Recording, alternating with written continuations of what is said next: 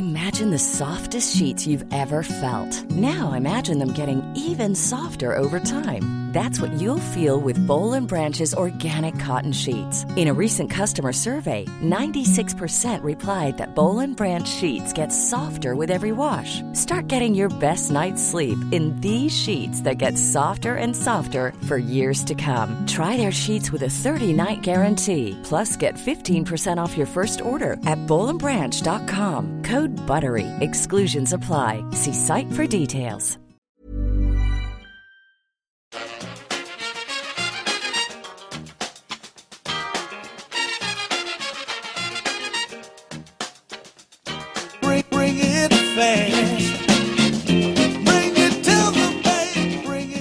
Welcome back to the EPL Roundtable. I'm your host Kevin DeVries, and as always, if you'd like to reach us at the podcast, you can do so by either tweeting us at EPL Roundtable or emailing us at EPLRoundtable at gmail.com. Hi everyone, I'm Jamie Smith. Before all this happened, I supported Burnley. Hopefully, I'll get the chance to do so again. Um, you can follow me on Twitter at Jamie Smith Sports. Hi guys, I'm Jim. Uh, I'm the Leicester City fan for the EPL Roundtable. Uh, you can find me on Twitter at Jim Knight Tweets. Awesome. Well, thanks so much for joining us today, guys. Uh, as we've mentioned before, we'll come back when there's new news, and there certainly has been news matriculating in this week. Um, the big news is that the Bundesliga put a date on when they could return, which is May 9th. That's still pending government approval. Italy is considering allowing the resumption of training if they can provide five times as many tests as they're using to make sure that their players are all fit. Arsenal's going to consider doing one on one training next week with some of their players. It just starts to feel like the ball is starting to roll on the return of some footballing activities. Uh, how confident are you that the Premier League will be able to kind of follow in those footsteps of those foreign leagues and be able to get back up, up and running to finish this uh, 1920 season? I, I think there's a lot of desire to make it happen from obviously fans. Uh, all the clubs seem, most of the clubs at least, seem to be on board with it. Um, but at the minute, it seems a long way away. Um, the situation here in the UK is still really bad. Um, we passed 20,000 deaths over the weekend. That's only the deaths that have been recorded in hospitals. There's a lot more in care homes in the community that aren't being recorded in the same way yet. So uh, the death toll is frightening, really, over here and doesn't seem to be slowing very quickly. Um, so I, th- I, think there is um, hunger to get the Premier League back up and running as quickly as possible. That's going to be May, June, July, August. I think it's very difficult to say at this time. Um, it, in Germany, for example, the Bundesliga seems to have been extremely careful to say that it's going to have to be that there's no extra pressure on the health service or anything like that before they start playing. They don't want to make any problems. Um, and I think it would have to be the same over here. Germany have had much better grip over the whole situation. So I think the Premier League are probably several weeks at least behind even being able to start thinking about resuming the season, I think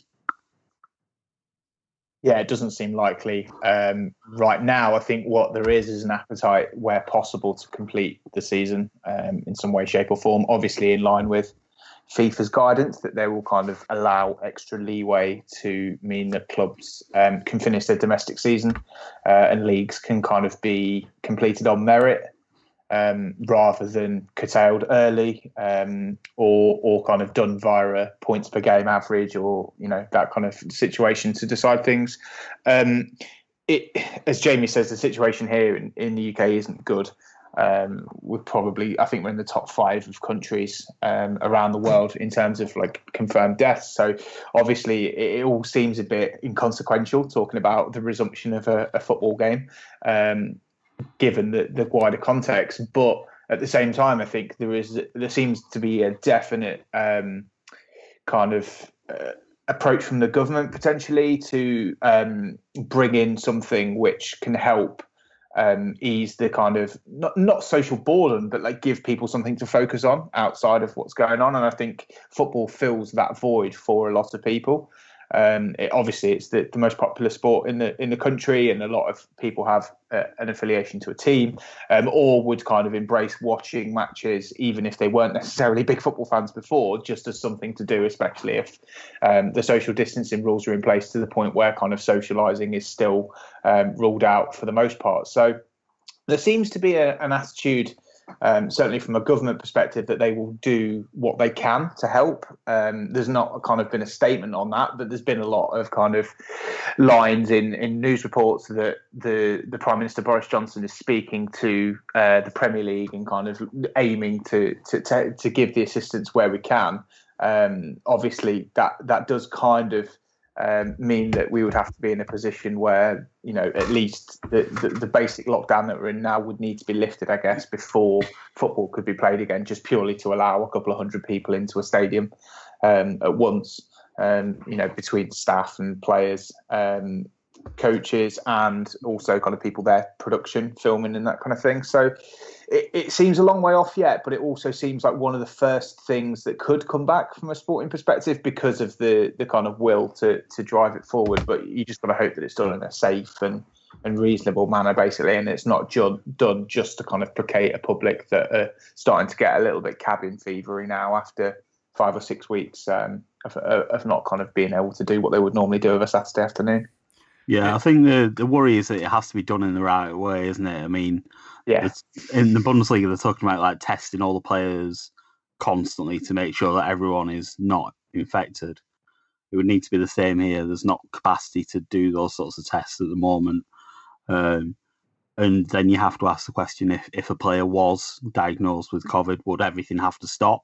Would there be a workaround? There's a lot of things that I think they still have to sort of war game out to work out whether it's realistic. I think everyone's now looking towards the Bundesliga, and if they can make it work, they'll try and follow that sort of same formula. Um, but yeah, I think everyone's hopeful at the minute. But for me, I think we're probably still a couple months away at least. Yeah, I think if it's going to come in, it will be uh, June into July, maybe even July into August.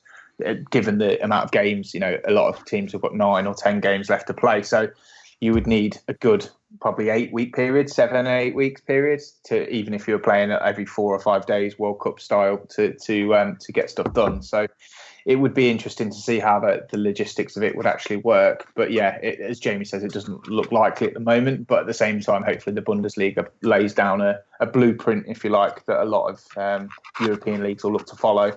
But again, that's against the social backdrop of handling the whole situation a whole lot better in terms of being on top of things and infection rates and that kind of thing. So it's um, yeah, it's it's all very up in the air at the moment, but I guess it's a relative positive that we've got a big league that are looking to come back, and hopefully it gives a, a an idea of what can be done in in extremely difficult circumstances.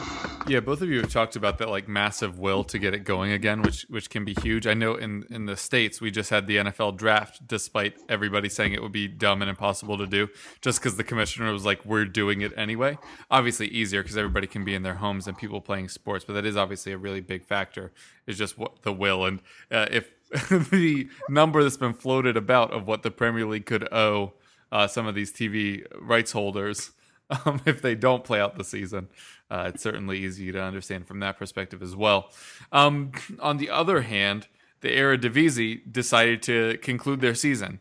Um, they took a vote, and it's a very contentious vote because apparently the undecided votes counted as yeses um, which is how they agreed to neither award the title to Ajax nor to relegate clubs like ADO Den Haag, which means uh, Alan Pardew managed to survive the drop just because there literally isn't going to be one this year. Managerial um, genius. There you go. Obviously, Cambuur, who were in the second division, very frustrated because they were uh, likely to go up, and now that's frozen. Um, this is all, of course, with I guess backdrop is the word of the day. The backdrop of UEFA's comments that they want leagues to be finished in a sporting manner, um, so that it isn't just like null and void and count the previous year's statistics, which are terrible for Tottenham. Um, but uh, if things go that way, I know you guys have mentioned you aren't really confident um, in how everything's been handled thus far.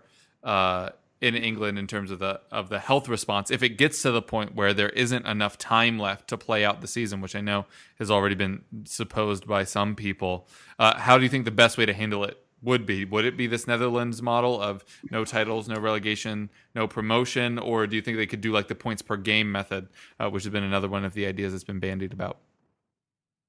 Well, I think the from what I've seen, the reaction to what they've done in Holland hasn't been particularly popular.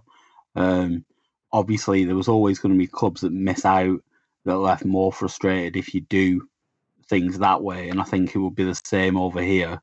Um, and with the sort of vast amounts of money that we're talking about in the Premier League, I think it would be inevitable that there would be legal challenges and this would just get dragged out. If you're, say, um, is it Aston Villa who are in the relegation zone at the minute who would be relegated but could get out of it because they've got a game in hand?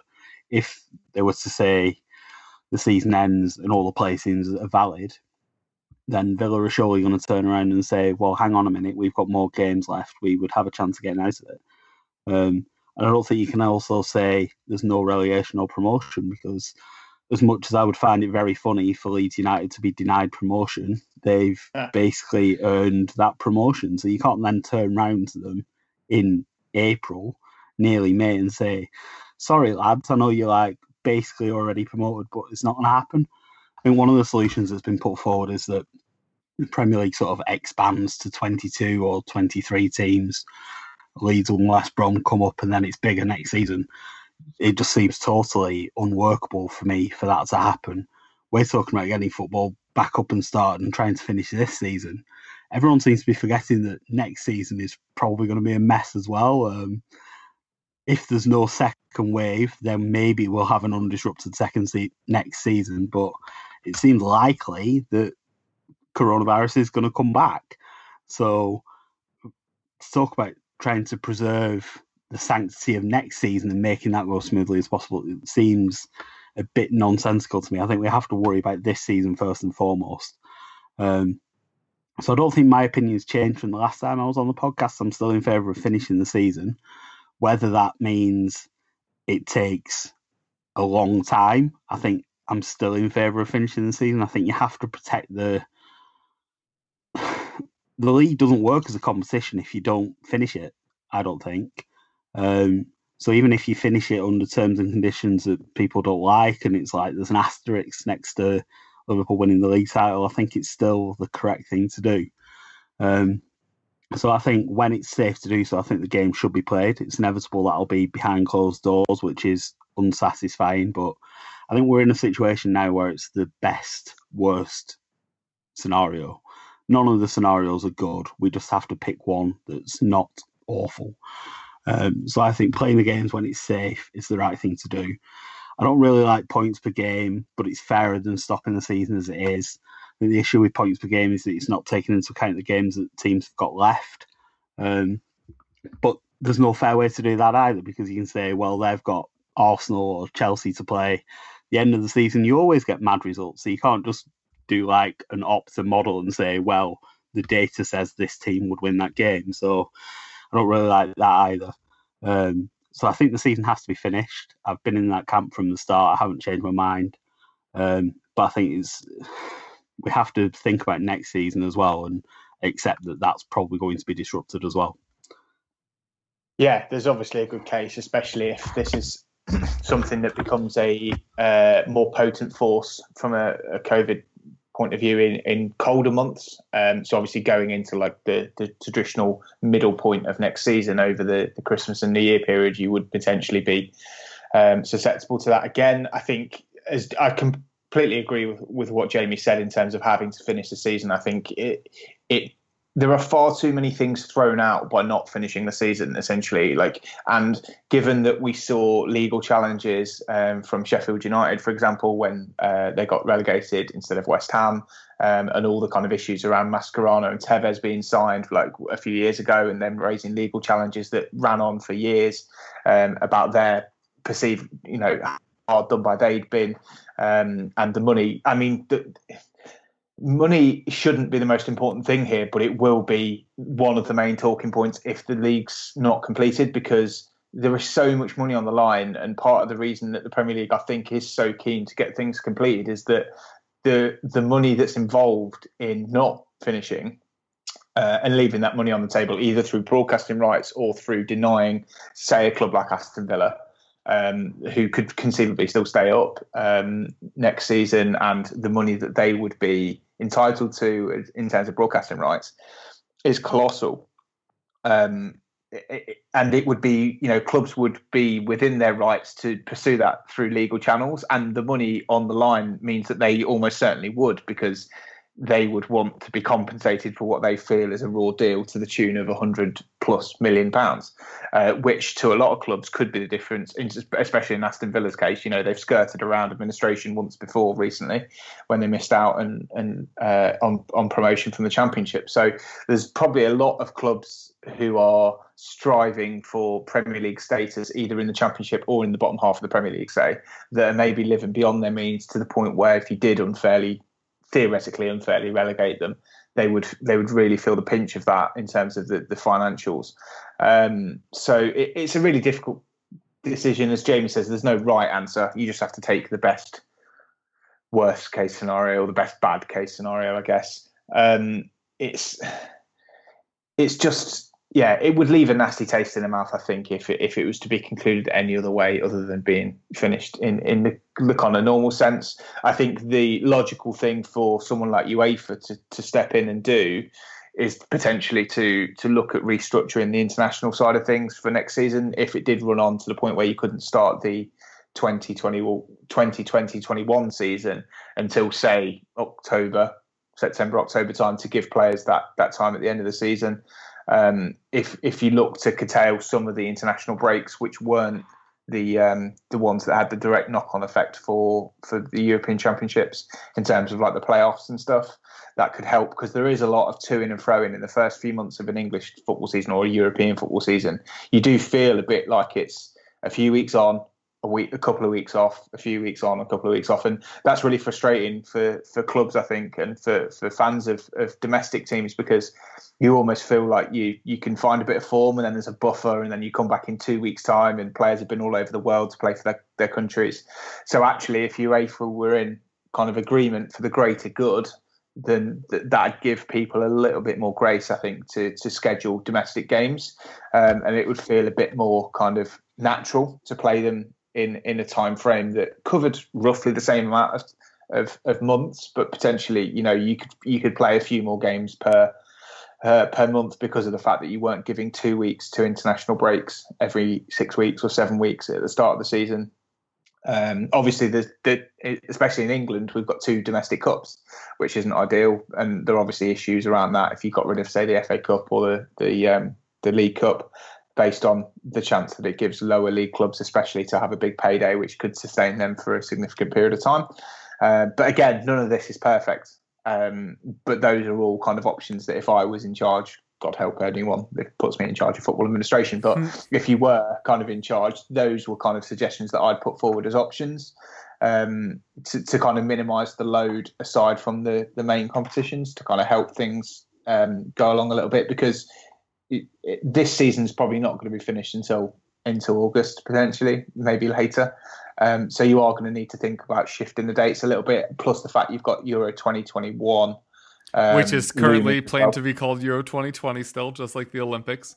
Incredible. Yeah, although I think, I don't know if they reversed that the other day, um, purely based on the fact that everyone thought they were stupid for sticking with Euro 2020. I They're going to have to. They've just got five million T-shirts printed, haven't they? Basically, that they don't want to give up, and they don't want to pay a graphic designer to change the logo. Just Again. scribble them all um, out and draw wands yeah, on. Yeah, fine. well, this is the thing. Or like, put an NE after the last zero.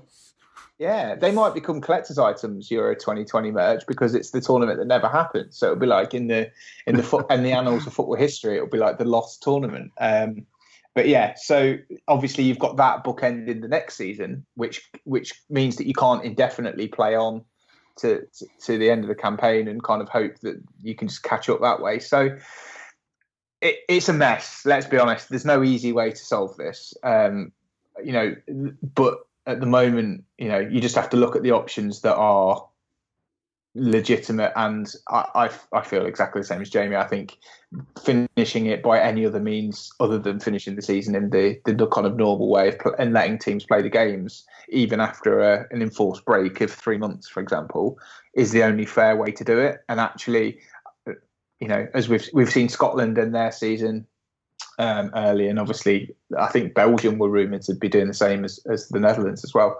So it's it, there's all kinds of things, but I think you know money makes the world go round, and I think the Premier League will have to look at a, a, a more kind of quote unquote fair option because there's going to be so many um, issues around ending it in any other way, essentially.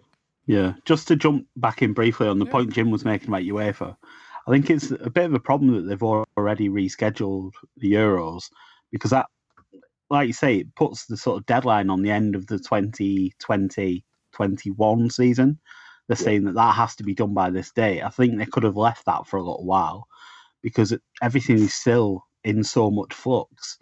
If, if, and I still think it's an if, if we're right in saying that the Premier League can finish in August, then the next season is not going to start until September, maybe October even if you get rid of a cup competition, even if you get rid of some international breaks, say goodbye to the Nations League or whatever, it's still going to be a stretch to get the season done. And this is, like I said before, we're talking about best case scenario, no more interruptions, no fresh lockdowns, no coronavirus comes back in the winter, which, if you listen to any scientists, they all seem to agree that it is going to come back. Yep. So, yeah, I think um, trying to make any sort of solid plan at the minute, I think is extremely difficult. And I think everyone has to just be as flexible as possible. And I don't think UEFA really help matters by saying this is when the Euros are going to be. Yeah, it's an interesting point. I, I know, um, Jim, you mentioned a couple of things that I kind of want to touch on and get you guys' thoughts on. Uh, another potential thing, if there isn't enough time to finish the season before the next, uh, regardless of all the points Jamie just made about a second wave, which uh, pandemics tend to have. Um, but there was a brief rumor of the potential of having like an American style playoff format to decide the big things that matter, like the title, top four, top six, and relegation. Do, do you think that would be a little too uh, outside of the box to actually happen? Imagine Liverpool fans if they lost on some kind of technicality based around a playoff for the title. Yeah. I'm, Again, I'm, it will be very funny. Completely fair. From, a, from a purely kind of neutral humour perspective, yeah. But I mean, I think that could potentially be employed in the Championship, for example, um, and potentially in the, the Football League, especially if time is of the essence there to kind of get those on sorted on sporting merit rather than just a simulation or current standings. Um, but I think in, in certainly in the case of the title, it would be all kinds of crazy if if it didn't turn out the way that you know it looks like it inevitably will do. Yeah, I think they have to come up with a way that that Liverpool still win the title. I think you can argue about European place and stuff like that. I think that's fine, um, and I think there's merit in talking about um, turning the Championship, League One, League Two into like a playoff type system. As long as you do it in a fair way, where say the top two were already into the semi-finals, and then everyone else is playing to get to that stage. Um, then you drag it out a bit more and get more games, and it'd be more fun for everyone as well. But yeah, the idea of Liverpool having to play more games um, in any sort of like cup knockout format just seems a bit nuts. And it would be the same as what I'm talking about, like an asterisk by the name. If the season isn't completed in a fair way, where everyone plays the same number of games, plays each other twice, like how leagues work, then it's just not going to be treated like a league title that counts. Yeah, and then the other thing I wanted to touch on was the financial aspect. Obviously, this is a very trying time, especially for clubs not in the Premier League. That's why the Premier League is helping uh, to send some money down uh, the the. Ooh, what's that word I want? Pyramid. Mm, pyramid. Thank you. Yep, the pyramid. wow, that just was never going to come. Appreciate you guys. Uh, but we all are also hearing that a couple of Premier League clubs are are worrying they could end up being up to 50 million pounds in debt at the back end of this. Uh, are we thinking any club is in genuine danger of losing their status financially in terms of having to enter administration or anything like that? Or do you think that the Premier League itself is so strong financially that all the clubs, at least that are currently in it, will be able to make it through this without too much scarring? I would expect so. Yeah, I think um, I think the Premier League would do whatever it could to protect clubs from going bust.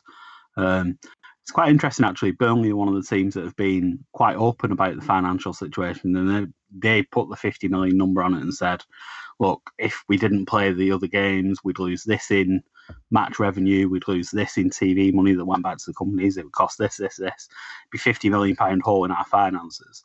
Um, and what happened after the chairman came out and said this and laid it out very clearly, it was easy to understand, was all the newspapers went, Burnley are going to go bust in August, which is completely not what was said. They took a completely different slant over the actual words that came out of the chairman's mouth. Um, but yeah, there's undoubtedly clubs that would be in more trouble. I think Jim picking out Villa earlier was a fair point. They spent a lot of money to get promoted, took a massive gamble, then spent all the money on players who've proven not to be very good. So it would presumably hit them very hard. Most Premier League teams are bankrolled by extremely rich people. I would imagine people would probably just have to put their hands in their pockets. Um, further down the pyramid, I think it's inevitable that we're going to lose clubs. To be honest, um, the match revenue is so important to these teams in League One, League Two, and if you're telling them that they're not going to be able to play games in front of fans until probably next year, I think it's just going to be all but impossible to keep them all going. Um, I think there'll be after what happened to Bury last year. I think there'll be a desire to try and save clubs, but there's there's clubs realistically, and I hate to say it because it's heartbreaking for fans of these teams, but there's probably too many clubs. There's certainly too many clubs that spent more money than they were ever going to bring in, um, and maybe English football doesn't need 92 professional clubs in the football league anymore. Yeah, I mean, it's as Jamie said, it's kind of a sad fact of life, I guess. I think the, the wider point on the Football League angle is the fact that there are so many clubs that aren't necessarily being mismanaged in a normal situation because they can just scrape by. But there are there are a lot of clubs, I would imagine, that are overextended compared to like a normal business. So stopping the main source of income, which has been kind of match days. Um, and that kind of thing, and, and potential prize money and things like that from from league placings is would just be catastrophic the the whole point of, of English football in the last few years, you know, it hasn't always been like this, but essentially a lot of those clubs have become passion projects for either foreign investors or kind of local investors who, who've used them as a vehicle for, for a way to kind of sink their money into. Um, and a lot of them live beyond their means in terms of like a pure balance sheet. They record losses every season, but it's kind of propped up by other things and income and things like that. There's there's ways and means to make it. You know, every not every Premier League club, but the vast majority of Premier League clubs make a loss year on year, but they're allowed to, and it's kind of sustainable. If you replicate that situation further down the league, particularly League One and League Two, you've probably got clubs that are a couple of months away from going to the wall at any one point based on either a relegation um, or or kind of a, an unforeseen event like this where you, your income just completely stops. Um, and unfortunately, I think a lot of teams will get found out by this. And uh, you know, that's not to say they're in the wrong necessarily. They're only operating in the way that they've previously been doing, but it, it's it's going to highlight any issues in the finances where previously they might just have been able to kind of paper over the cracks a little bit.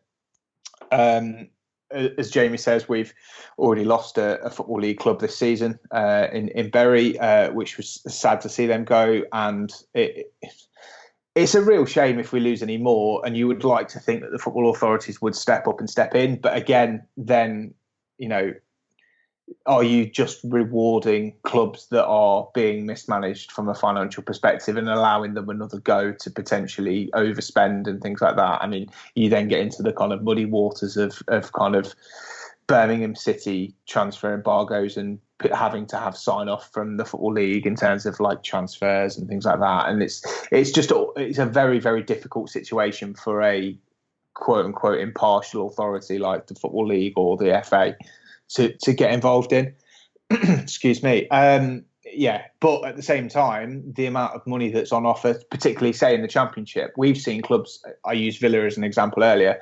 They're not the only club that will have skirted around the going bust situation, either trying to get into the Premier League or staying in the Premier League and then dropping down. And the parachute payments just don't cover the sheer kind of number of wages. Sunderland, for example, that we've seen uh, recently, Hull who've who overextended themselves, got relegated, and then have never really kind of recovered and are, uh, still not in a good place now.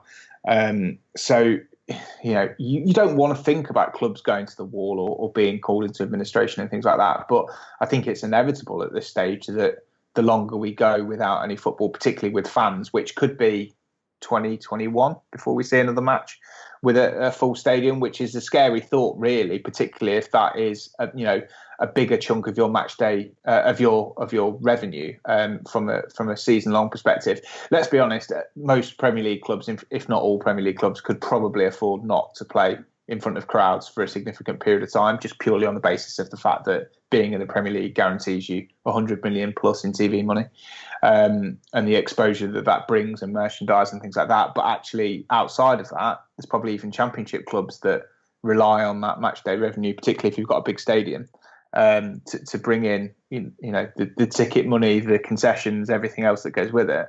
Um, so it's it's a really really difficult situation, and you just hope that you know there's potentially some money that can be found somewhere from within the the football governing body, as it were, to to maybe help things um, and help clubs through because I'm sure there'll be plenty that are struggling.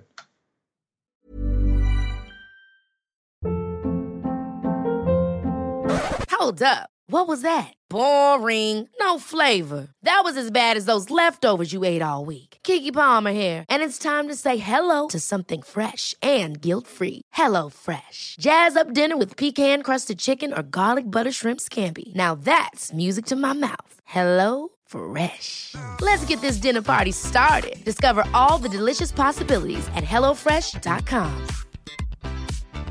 Even on a budget, quality is non negotiable. That's why Quince is the place to score high end essentials at 50 to 80% less than similar brands. Get your hands on buttery soft cashmere sweaters from just 60 bucks, Italian leather jackets, and so much more. And the best part about Quince, they exclusively partner with factories committed to safe, ethical, and responsible manufacturing. Elevate your style without the elevated price tag with Quince. Go to quince.com slash upgrade for free shipping and 365-day returns. Yeah, I think the ticket revenue is a, obviously a under mentioned thing here, or maybe it's not there. I definitely get that sense here. And as a Tottenham supporter, obviously the whole point of building the new stadium was to up yeah. that that per match revenue, um, which now won't be happening. But that's a pretty easy transition into talking about what our clubs have been up to in the last month. Um, I've obviously been on all of the shows uh, that we've done since the shutdown, so everybody already knows about Tottenham furloughing and then unfurloughing all of its staff at least through the end of May.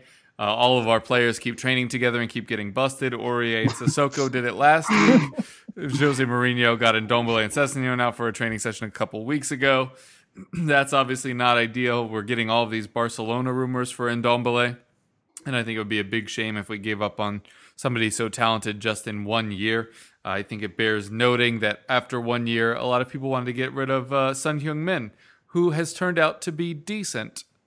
Um, so maybe maybe in a weird half year, we shouldn't super judge on that front.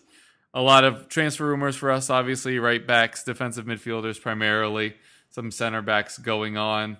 Um, Jose Mourinho is helping out at food pantries and stuff like that, which is good to see. I know the fan base is very hesitant on his uh, general existence, um, both before and since he joined the club. Um, but it seems like even though it took a long time, Tottenham are slowly turning things around, except in the E Cups. Uh, Aurier lost in the Champions League version. Sissoko already lost in the Premier League one. So what are we even doing? But uh, I'd say that's that's the primary roundup of what's going on at Tottenham. Uh, Jamie, you mentioned Burnley a little bit earlier, and I think you were on the first one post shutdown. But uh, any other things going on around Burnley at the moment? Yeah, um, just on Jose before I talk about Burnley. If you haven't seen the clip of him doing the spinny penalty, uh, make sure you dig that out because it's very, very funny. Um, and I think it's the first time I've seen Jose smile for about five years. So, yeah, well worth watching that. Um, Burnley just seems to be trying to crack on as normal as possible. I think we were probably one of the last Premier League clubs to stop training normally and tell people to go home. Um, and they're not releasing an awful lot of information. We didn't furlough. The club have been quite clear that we're going to avoid doing that if at all possible. I'm maybe a little bit surprised that there hasn't been anything about Sean Dyche taking a pay cut. When he signed his new contract, he was reported to be on massive amounts of money. And since essentially he's got no work to do at the minute, I think if there was any financial issue at the club where they needed money to cover other non-playing staff, I think it would probably be fair if Sean Dyche took a reasonable size pay cut. Um, but it doesn't seem to be anything that I've talked about so far. Um, like I was saying earlier, there was all this talk about the 50 million black hole. That seems to have been seized on by the tabloids as to mean Burnley are in financial trouble, which is just not the case. Um, so the story over the weekend was that both Villa and Crystal Palace are apparently interested in Sean Dyche. Um, I don't really know where to start with debunking this story, but Palace just gave their manager, their very good, very experienced manager, a new one year contract about five minutes ago. So I don't know why they would be in the hunt for a new manager. And if Aston Villa did need a manager, why on earth would Sean Dyche go there? So completely makes no sense whatsoever. The club's not in danger. Um, the 50 million black hole will be filled because I think the games will be played and therefore the money won't have to go back to the broadcasters. Um, but yeah, th- there seems to just be carrying on. The main thing, I suppose, the main topic of debate for us is players that are out of contracts. There's a surprisingly high number of regular first team players who are in this sort of grey area at the minute where, as it stands, their contracts will be up at the end of June looks like we're going to be playing this season's games after the end of June, so all those contracts going to be automatically extended. Will there be some sort of agreement that it just sort of rolls over? Are we going to extend them anyway? It's all a bit up in the air, and a bit surprised that they don't seem to have used this time off to try and get these contracts done. We're talking players like Ashley Westwood, Jeff Hendrick, who start most weeks. Phil Bardsley's in and out of the team if those players aren't going to get new contracts, I'd be very surprised. So this seems like the ideal time to get those sorted. Um, but yeah, at the minute, nothing major apart from tabloids talking absolute rubbish about club, which is always great fun. Yeah, Leicester's um, situation is, has not been quite as high profile as Burnley's, I think, given the uh, the comments from the chairman and how they were blown out of all proportion, as Jamie says.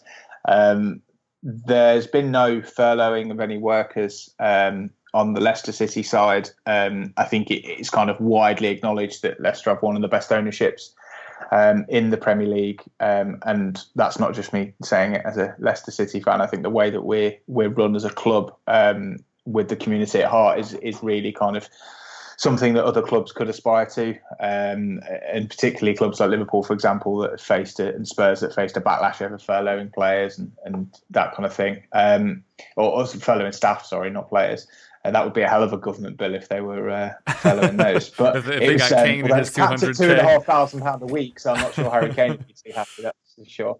Um, but yeah, so Leicester uh, confirmed that they won't be furloughing any players or any staff or anything like that, um, even in the kind of lower uh, reserves and, and, under 18s and the 21s. Um, they're also going to pay all match day staff um, in full till the end of the 2021 season. So your casual match day workers, for example, where catering staff or stewards, uh, people like that that were employed by the club be paid through that. And there's also been a charity fund that's been set up for um, local kind of communities and hospitals, uh, particularly who are obviously facing the brunt of the the coronavirus um, pandemic at the moment. So there's some money going into that, which is is great to see.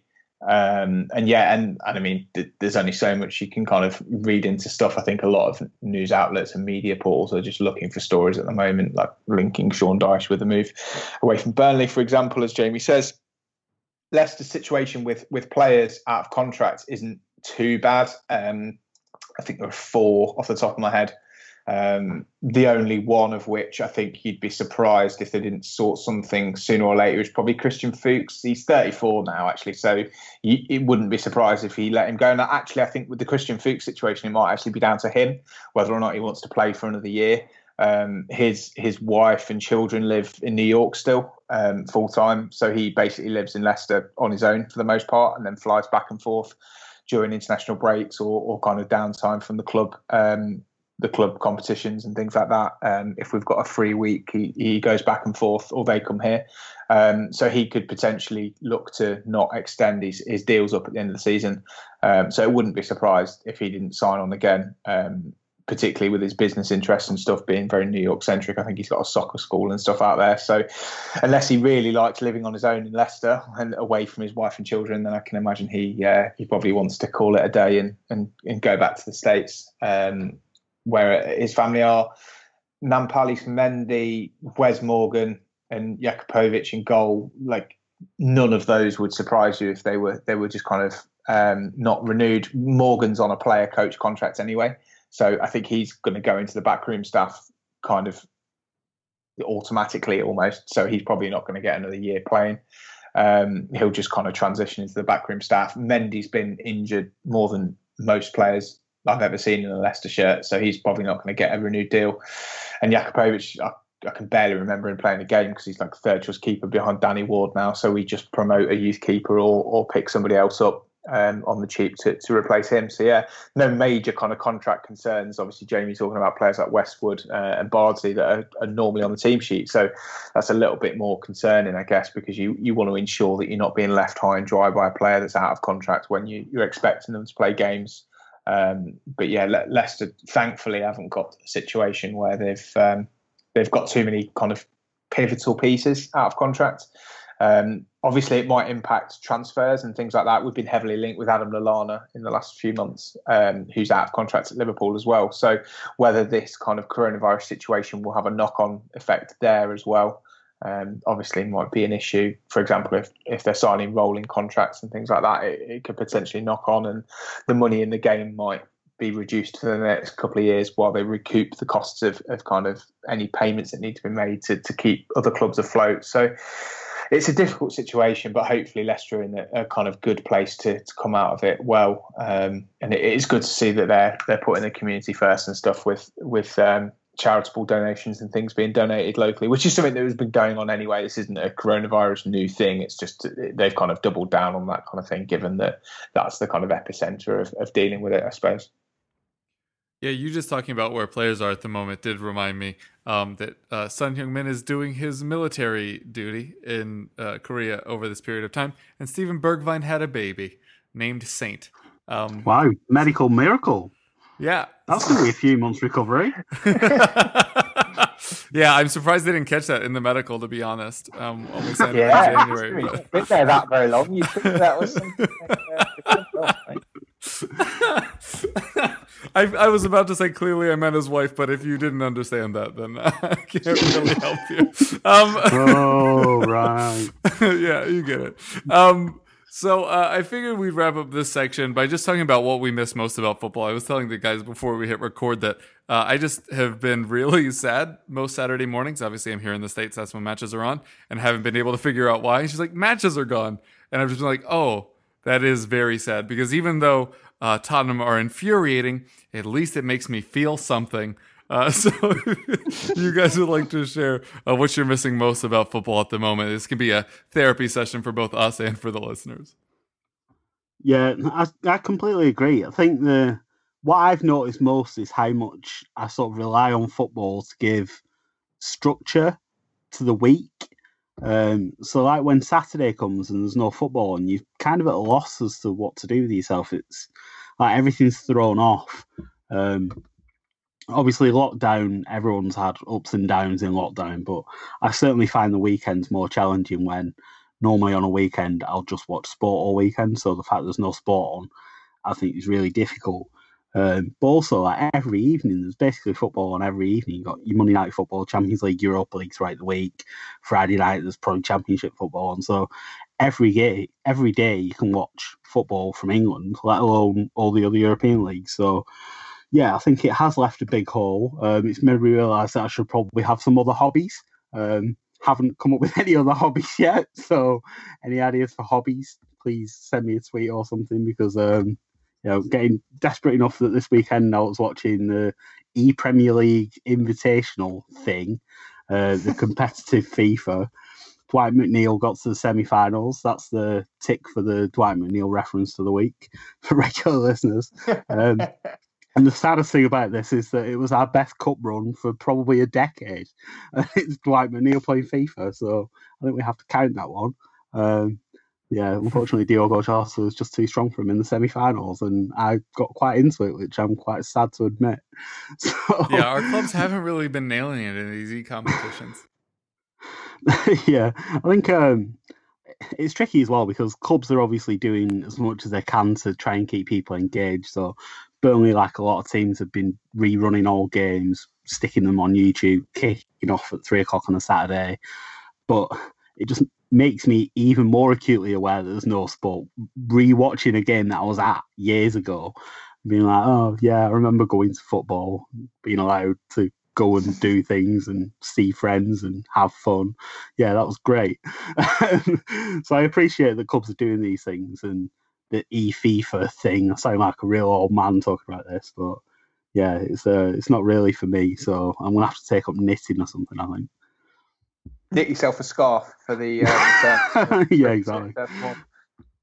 Yeah, as, as Jamie says, it it's. I think it provides it. It's the lifeblood of a lot of people's kind of social lives, personal lives, and also their professional lives. I mean, Jamie and I, especially, uh, are, are kind of, and, and, Kev in a former life as well, are kind of working around the football schedule. It kind of defines your professional life as well as your personal life. Is a very privileged position to be in to, to write about football and to be kind of paid to do so. So it, it's a kind of a double whammy, really, because you feel a bit rudderless without football during a, a, summer, for example, where there's no major tournament. You impact that over a, a normal season, um, and, you, and you don't have the football to, to watch or to write about. Then it, it's a it's a hammer blow, really. Um, uh, what the first couple of weeks, I think I really struggled because it was just like it, it stopped so abruptly. You kind of saw it coming in the in the distance and I think we thought maybe there'd be a longer period where we didn't go to games, but there were still games on, for example, played behind closed doors, etc., etc. But to just stop so abruptly is kind of like right. It's the cold turkey thing. Like it's an enforced ban, and everything stopped at the same time. You know, lots of European divisions either had already stopped or or stopped in the next few days. So it's just it was a weird weird feeling and now it just feels like a bit like i don't know there's just this void that needs filling by something and jamie's going to take up knitting. I'm not sure what i'm going to do. Don't think about it really given that i mean i just became overly invested in like the nfl draft for example because i like american football as well. Yeah. and you just kind of find other things to kind of fill your time with but it's not the same. Like it doesn't that football's my first kind of sport my first love as it were. You know when you're a kid you grow up and football's been a part of my life for as long as I can remember. Um, and that was before I started working in the, in the sport. Uh, so it, it's a really, really difficult one. And just, I think it may, I think when it comes back, hopefully people will maybe not appreciate it, but kind of enjoy it more because they don't take it for granted as much. Like I will never complain about a nil-nil draw on Monday Night Football again, for example, or like yeah, a lot we will. It's, it's very to like criticize the choice of like a Super Sunday game on Sky, for example, in the UK. So you get the back to back games like the two o'clock and four o'clock or whatever. And a lot of people sit there and objectively say, oh, it's Bournemouth against Watford, Super Sunday in inverted commas. But like, hopefully, when football comes back, they'll just appreciate that it is a game. Like, nah. it's a football game. Nah. Like, James still slagging ta- it. Oh, yeah, it'll take about a fortnight. The last game I went to was Newcastle nil, Burnley nil, right?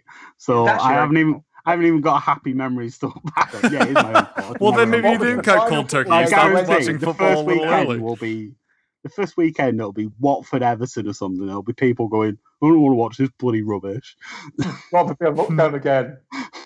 But, uh, it's. Uh, I mean, I, maybe my uh, my faith in the human race is, is misjudged. I can see Jamie's point. It, it won't take long. I feel I feel qualified to answer that. It is. yeah, I think yeah, I think we've probably all been around long enough to know that it won't take long before uh, it becomes the standard to whinge about the football games again. Mm. But yeah, I think uh, just as Jamie says, really, it's like the, it's the thing that underpins a lot of people's lives, either from a social point or a professional point, and it's just a a weird kind of void that just needs sorting out. I mean, I, obviously, I've got a Leicester City season ticket, so I miss going to, to games. And so basically, I sit on my own. I, I got a seat, like a single seat, when I moved back from London because um, everybody else that I kind of know that goes to football sits in a different part of the stand, and like I wanted to sit behind the, the goal and the cop, and so I just got a single seat. And now, like I've got a group of like friends or like acquaintances, I guess, that you kind of sit with, and you chat with on a weekly basis. Yeah, football friends. Yeah, football friends. but like of all different ages and like you know from all different walks of life, and you you just kind of miss the kind of socialization aspect as well because it's like the whether it's a pint in the pub beforehand or after, which is not going to happen anytime soon, obviously. Um, but No, also like the pubs. kind of match experience and like we Leicester have been really really lucky. So basically, I got a season ticket the year we got promoted, so I got to see the Great Escape season, the title winning season, the Champions League season, and the kind of everything since that. So I, I've kind of come to it at the best possible time. Like I didn't get any of the rubbish of like the relegation or like the, the, the lower league kind of stuff. Like I was going semi regularly, but kind of getting back from London for, for midweek games was basically impossible with the terrible train network we've got in this country. Um, so it's um, yeah, it, I've been really really lucky, and like the the bond that you kind of share with those people that you kind of sit with, you know, you you have that kind of mutual kind of love for that situation, and you chat away, and, and you know. It's just that side of it as well that you miss, um, not going to games, which obviously is something that we're probably going to deal with for a good few months, even when the football returns, which is a scary prospect, really. But yeah, I think it'll be a it'll be a glorious day when we're back in the in an actual stadium um, to watch a game of football, and hopefully it won't be um, it won't be too much longer. But yeah, we've got to do it when it's safe, and that's the most important thing. Yeah, I will say a thing that I uh, haven't missed, uh, and a thing that I was actually kind of enjoying was it seemed like the animosity on Twitter has been ramped down a few notches, and just everybody's kind of in the same boat of missing it. And then I forget what happened, but Harry Kane's name was mentioned for like a singular reason. And I clicked on the comments, and it was all about him being a tap in merchant and how he was terrible, immediately followed by all these other clubs saying that they wanted to sign him. And I was like, mm, yeah, I don't miss this part either. Um, but That hate's been directed to someone else in the meantime, and then they've just got back to like the status quo now. That, that's probably what it is. Um, but I, I do feel just like as a entire football community, community, obviously we get subdivided into our groups based on our clubs and our nations, but it really is just one global thing, and we've all lost it at the same time. And I think if there was a little bit of a kind of better understanding of that rather than just needing to be annoyed because Raheem Sterling said a thing and some people feel the need to belittle him for whatever reason. It's racism. It's not any reason. But um, maybe maybe we could just not for a little bit as we all kind of try to get through this thing together. Uh, I figure we'll wrap up with uh, player watch as per obviously no matches to predict. Although sometime at one point when we find out when matches will return that'll be like the first thing we do is we'll preview matches and it'll be a freaking delight. But until then i was curious for you guys when football does return what player are you most looking forward to seeing again whether it be for your club or otherwise Yeah, well, first of all, for me, football won't be back until I see Phil Bardsley kick a winger into the stand. that will be the first time when I accept that football has returned. As training counts, you could probably see that, like the first Burnley training session back, and like boot Dwight McNeil into the road, like I, road I seat. dread, I dread to think how Phil Bardsley's using up all his energy and aggression because, like, the guy's a freak of nature, honestly. but to give a serious answer, I think Johann Gudmundsson, it would be fantastic to see him fit and firing because he's had such bad luck with injuries all season. He's not had a run in the team all season. Every time he gets fit, he seems come off the bench one game, starts the next, get injured again. So it's been terrible for him, and I think he brings real balance to the side. When we've got him and McNeil on the wings, we've got threats down both wings. When Hendrick's playing on the right because Gudmundsson's not fit, it just means everything goes down the left. There's so much pressure on McNeil. Teams just double up on him, and it becomes increasingly hard to create chances. So if Gudmundsson can get fit, it brings real balance to our team. Um, we're still in the hunt for European qualification, I think. So if football does come back and we play the games behind closed doors, if Gudmundsson's fit and firing, I think our chances of getting up the table in the last few weeks of the season are heightened compared to if he's not fit. I think he's a really key player for us, and that he's missed so many games this season. I think it's been noticeable that there's been games where we haven't really created enough chances. Yeah, I, I will take any Leicester game at the moment. As Jamie says, it will just be a, a kind of joy to be to be back watching uh, football. The the player that I kind of feel not sorry for as such, but like the the player, one of Leicester's best players, if not the best Leicester player this season, has been Ricardo Pereira, who got a horrible looking injury um, just before the kind of season was curtailed as it was. So, if there is a blessing in disguise eh, for him, it might be that this period allows his kind of recovery to allow him to come back a lot sooner than he perhaps thought, and we might actually get to see him play kind of sooner rather than later, which normally it would have ruled him out of like the rest of the season and part of next maybe. Um, he he- he's still I don't know how he's not playing for someone better than us. Essentially, like he's still amazing, and he, I think, at, at 26, like how someone's not taken a chance on him and and, and took him away from Leicester is beyond me. Um, you could do a whole lot worse than pick him up if you needed a new right back. Um, if you were a club of a certain stature, so yeah, he's probably the, the he's been the best player in a Leicester shirt for a, a while now. Um, notwithstanding Jamie Vardy's goal streaks and then droughts and then streaks and then droughts again, which he just scored actually, and then we stopped predictably. so maybe that will carry on once uh, we get back. Again, similar to the Phil Bardsley thing, I'm not sure what he's doing with energy because he's a man who runs around like he's got a problem anyway. Like he, He must be one of those blokes on like, espresso and Red Bull, and He must be like- doing marathons around his backyard. That's what he'll be doing. Yeah, I think they've got about five or six kids now between them, so he's probably chasing the, the kids around a lot and kind of wearing him out. But yeah, I think Pereira would be the one for me, and also um, Ben Chilwell as well, like a secondary mention to him on the other flank. He he started off really well at the start of the season, and he got into the England team, and he had this real purple patch where he was scoring and assisting around the time that we beat Southampton nine 0 Like he got a goal and a couple of assists, and that really seemed to spur him on. Um, and then it just kind of his performances just kind of dropped off the edge of a cliff. Now I don't know if that's just his kind of youthful um, form lines, kind of either feast or famine, and when he has a bad game, it compounds into another bad game, and then that's a very difficult kind of spell to break out of. Um, but I think particularly with the European Championships being shifted back a year, he'll he'll have designs on that left back spot um, going into 2021. Um, so hopefully he, you know, he maybe this break will do him good to kind of re, refocus, recenter because it, it was kind of not painful to watch, but you could kind of tell that the the spark had kind of gone a little bit with him, which is a shame because he's such a talented player. Um, again, another one that's been linked away a few times. Um, so hopefully, when when we do get back to playing, he'll be another one that can kind of come in and hit the ground running and, and rediscover that form that we know he's capable of, and, and cement himself an England spot for for the Euros in 2021. Yeah. Uh, first of all, I would love to have Ricardo Pereira if you're just like allowing me to have him, but uh, I I assume mean, there will have to be an exchange of money money involved and stuff. but it, it won't be anywhere near the same as if he was English and and 23, 24 like Yeah. it would be. The premium also, it might players. not be anything like it was supposed to be with this just downturn. Like we'll just see what that Yeah, does to all yeah, the transfer fees, uh, which we've talked about before, but there's not new info on that, so we didn't readdress it. But uh, for me, the answer is pretty easy, and it's Harry Kane. He got injured. I think it was literally the second day of the new year. Um, if not, it was the second or third, but that was before Lo Celso started to break out again. That was right as Dele Alli was starting to find form, and then he lost it again. Um, is when Aurier started to pick things up again, and we really started to cross the ball in a lot right as we lost our striker, uh, which was an interesting thing that we continued to do. Um, but having him back, finally having Lo Celso, I know he's not a traditional creator because he likes to play a little bit deeper. He might get more of the air quote hockey assists. Um, but the the team wasn't clicking post Jose pre Kane injury. Um, and then obviously it, it started working a couple different times. We were eligible, eligible, like we were allowed to.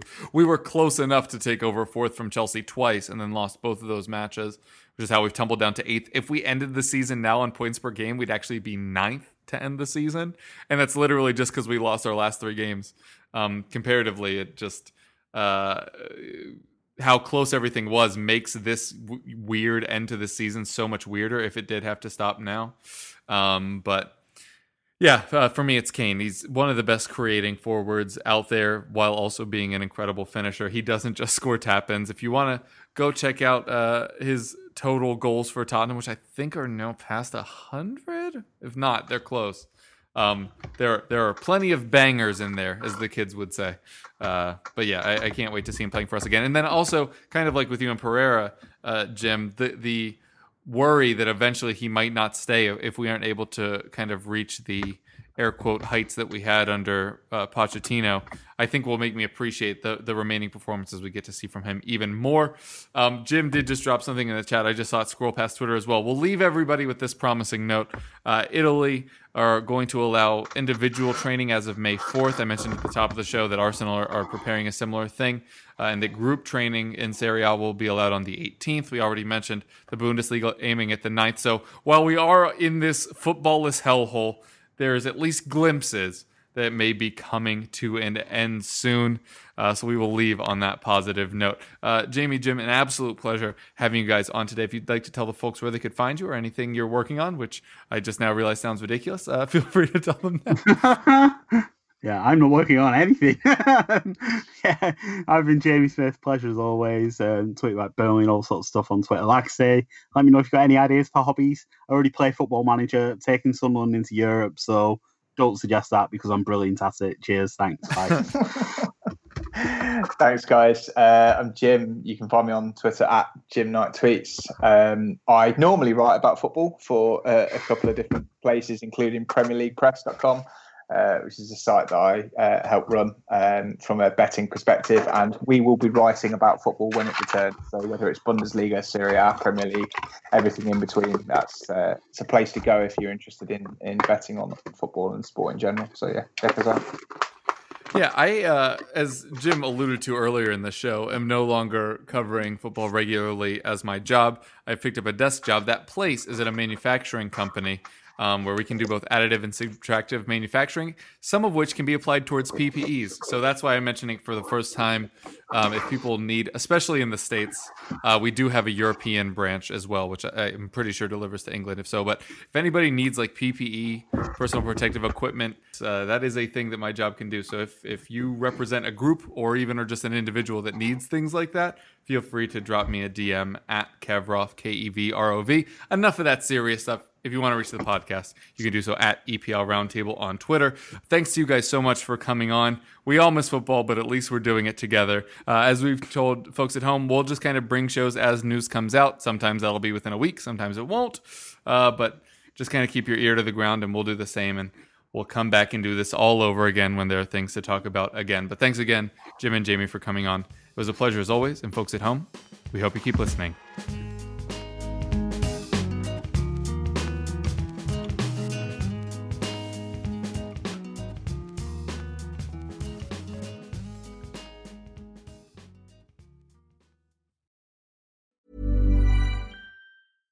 Ever catch yourself eating the same flavorless dinner three days in a row? Dreaming of something better? Well, HelloFresh is your guilt free dream come true, baby. It's me, Keke Palmer. Let's wake up those taste buds with hot, juicy pecan crusted chicken or garlic butter shrimp scampi. Mm. Hello Fresh. Stop dreaming of all the delicious possibilities and dig in at HelloFresh.com. Let's get this dinner party started.